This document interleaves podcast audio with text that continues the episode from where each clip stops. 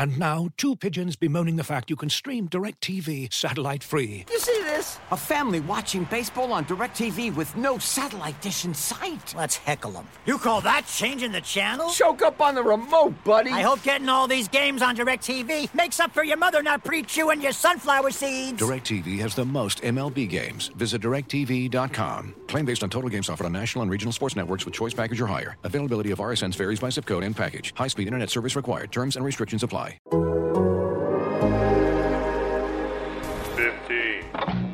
On today's Fantasy Baseball in 15, we'll zero in on some jobs up for grabs on the Astros roster.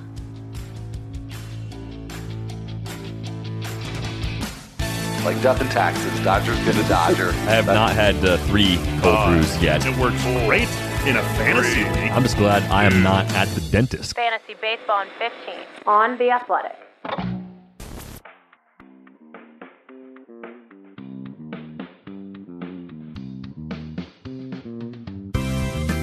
Welcome to Fantasy Baseball in 15 for Friday, March 5th. I'm Al Melker, and I am joined by Derek Van Riper and DVR.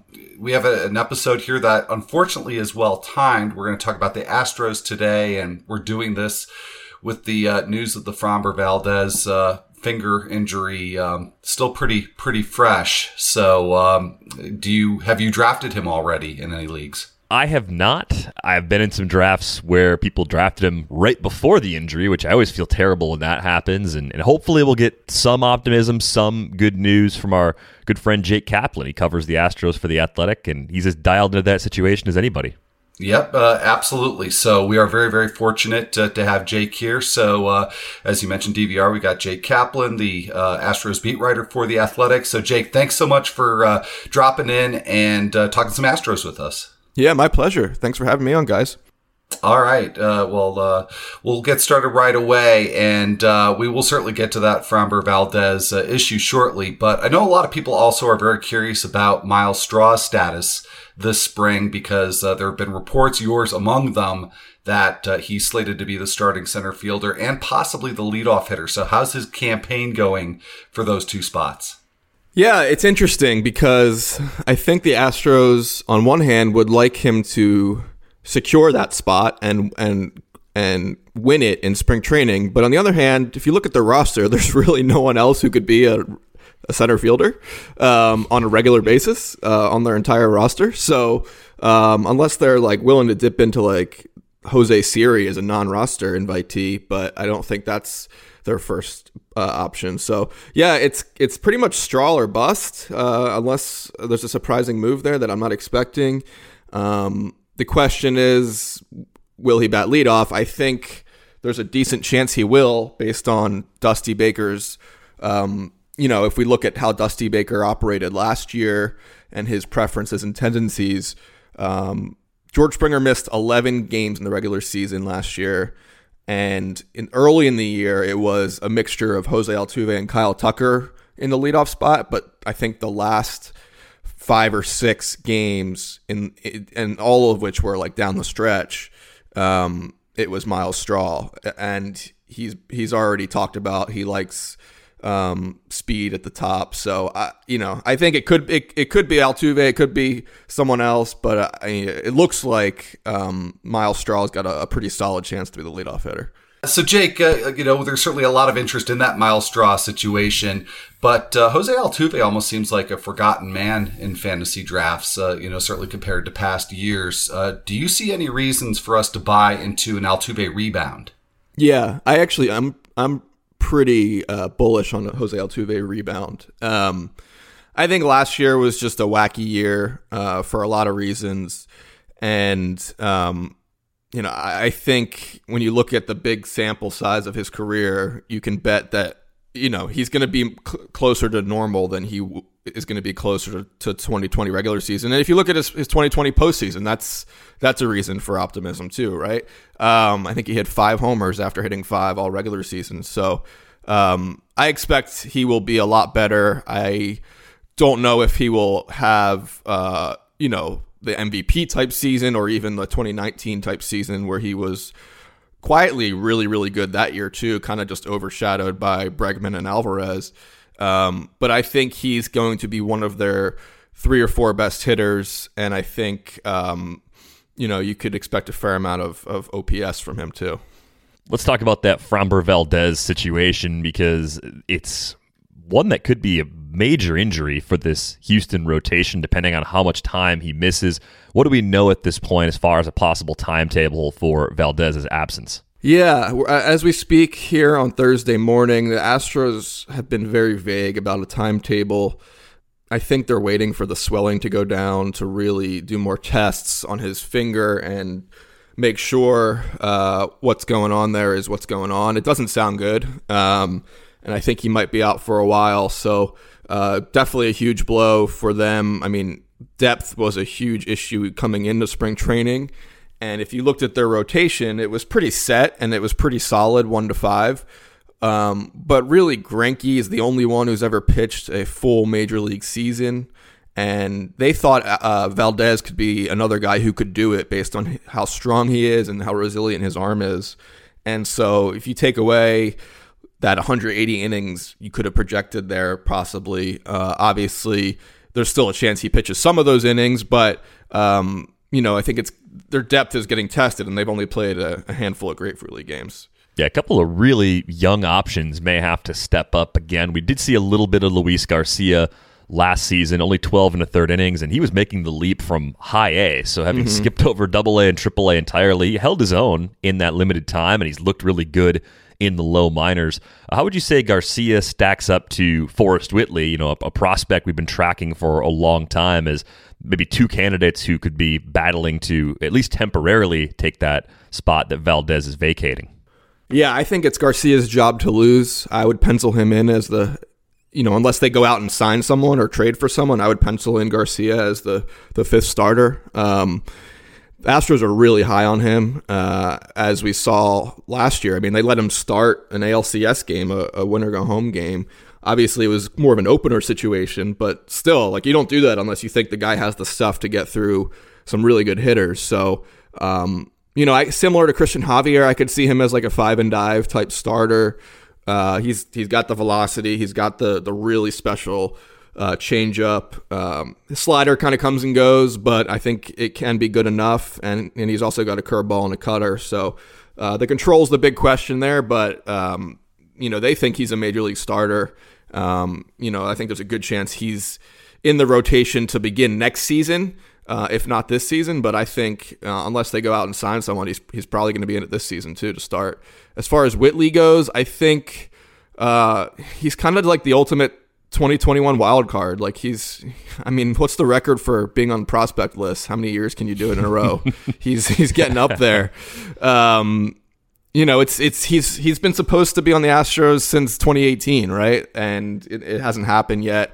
I think there's some optimism that this could be the year it clicks, but what does that mean? I think there's just so many questions between command, durability, and then say both those things align. How many innings does he have in him after barely throwing? I mean, he threw last year in 2020, but he didn't log any official innings, and his career high in innings is 92 from 2017 in low A, high A, and AA. So I just think there's a lot of reason to believe that Garcia is going to make the bigger impact than Whitley, but you might see Whitley as well. Given the Valdez injury, they're probably going to need Whitley at some point. Yeah, I think even if they have to manage him carefully, he's a bigger part of their plan at this point, just by necessity. Zack Greinke didn't seem right physically during the postseason last year, and he's always tough to read this time of year because his spring training might be the most unusual of any veteran player out there. Where do things stand with Greinke as this season approaches? He seemed like he was in pretty good spirits when he talked to the media a few days ago. I mean, it's hard to read because he doesn't show up to spring training until the very last moment that he has to. I think it's the day before games start when you technically have to show up. So he hasn't pitched in a Grapefruit League game yet. I think you never really know what you're going to get. He's 37. I mean, we kind of forget. We talk about how old Verlander is, but Greinke's right up there too. I don't know. He was not good down the stretch last season or in the postseason. He was still pretty good overall in the season. He was still, a 1.11 ERA plus. So you could see it going either way. You could see him having his usual 3-3 and 200 innings. Or you could, one of these years the wheels are going to fall off, right? I don't know. I think there's some risk there. But they're definitely going to need him to pitch a lot of innings given, like I said earlier, he's the only one in the rotation who's ever done it for a full major league season wire to wire. Yeah, if they don't have him out there every fifth day, things could really start to unravel on this rotation. Looking for an assist with your credit card, but can't get a hold of anyone? Luckily, with 24/7 U.S.-based live customer service from Discover, everyone has the option to talk to a real person anytime, day or night. Yep, you heard that right. You can talk to a real human in customer service at any time. Sounds like a real game changer if you ask us. Make the right call and get the service you deserve with Discover. Limitations apply. See terms at discover.com/creditcard. Saves have been a major area of concern for fantasy managers this draft season, Jake. Are the Astros one of those teams that will actually lean on one closer, and is Ryan Presley going to be that guy? I think so, yeah. Dusty Baker, more of an old-school manager, and Presley's the clear front-runner there. I know there's a lot of optimism that he's going to be better this year. Not that he was awful in 2020, but his mechanics were not right. Whether that's a product of his 2019 midseason knee surgery and some bad habits there, or just the wacky build-up to 2020, or both. He seemed like he was in a really good place when the media spoke to him a couple weeks ago at the start of camp. I've heard some good things that his TrackMan data and all that is looking spot on with his pitches. So I think there's, the further he gets removed from the knee issue in 2019, there's some room for growth there, and I don't know if he'll ever be as dominant as he was in the first half of 2019, but I think there is a good chance that he is a legitimate MLB closer who racks up a fair amount of saves this year. It's just a matter of his mechanics, his delivery being in sync, because if they are, he's got the fastball and he's got the two breaking pitches. So what more do you need if he's right? Well, just to go back to some of the younger players, you've already mentioned Forrest Whitley and Luis Garcia and the roles that they could very well play in 2021. Are there any prospects that maybe people aren't as tuned into that we should be keeping an eye on for this season? I think Chaz McCormick is a little underrated.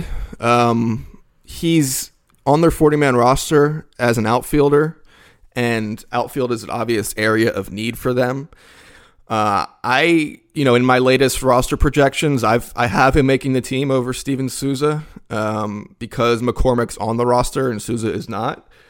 I could end up being wrong there. Maybe Souza looks good enough to warrant making it, but they really like McCormick. He can play all three outfield spots. He's better suited for corner. He crushed lefties in AAA in 2019, so you could easily see a scenario where Brantley, they target a day off for Brantley or Tucker against a lefty, and McCormick plays one of the corners. I don't know how much fantasy relevance he'll have, but I think overall among their prospects, especially in the position player side where they lack prospects, he has a chance to have a bigger role than I think a lot of people realize. All right. Well, that's good stuff, Jake. Really appreciate it. And that's going to be all for this episode of Fantasy Baseball in 15.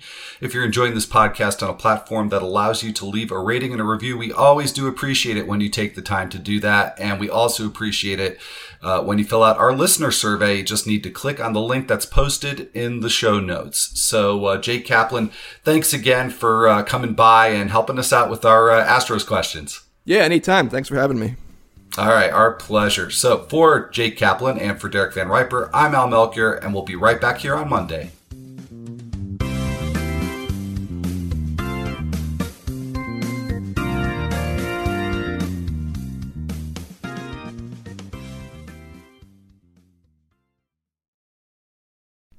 As you've probably heard by now, we've teamed up with BetMGM this season. We'll be using BetMGM lines to make all of our picks, and we'll have special offers for our listeners each week. If you haven't signed up for BetMGM yet, use bonus code The Athletic, and you'll get a one-year subscription to The Athletic, plus up to a $1,500 first bet offer on your first wager with BetMGM. Here's how it works. Download the BetMGM app and sign up using bonus code The Athletic. Make your first deposit of at least $10, place your first bet on any game, and claim your voucher for a one-year subscription to The Athletic. See BetMGM.com for terms. U.S. promotional offers not available in D.C., Mississippi, New York, Nevada, Ontario, or Puerto Rico. Gambling problem? Call 1-800-GAMBLER. Available in the U.S. Call 877-8-HOPE-NY or text HOPE-NY 467-369 in New York. Call 1-800-NEXT-STEP in Arizona. 1-800-327-5050 in Massachusetts. 1-800-BETS-OFF in Iowa. 1-800-270-7117 for confidential help in Michigan. 1-800-981-0023 in Puerto Rico. First bet offer for new customers only in partnership with Kansas Crossing Casino and Hotel. Don't forget, if you haven't signed up for BetMGM yet, use bonus code The Athletic, and you'll get a one-year subscription to The Athletic, plus up to a $1,500 first bet offer on your first wager.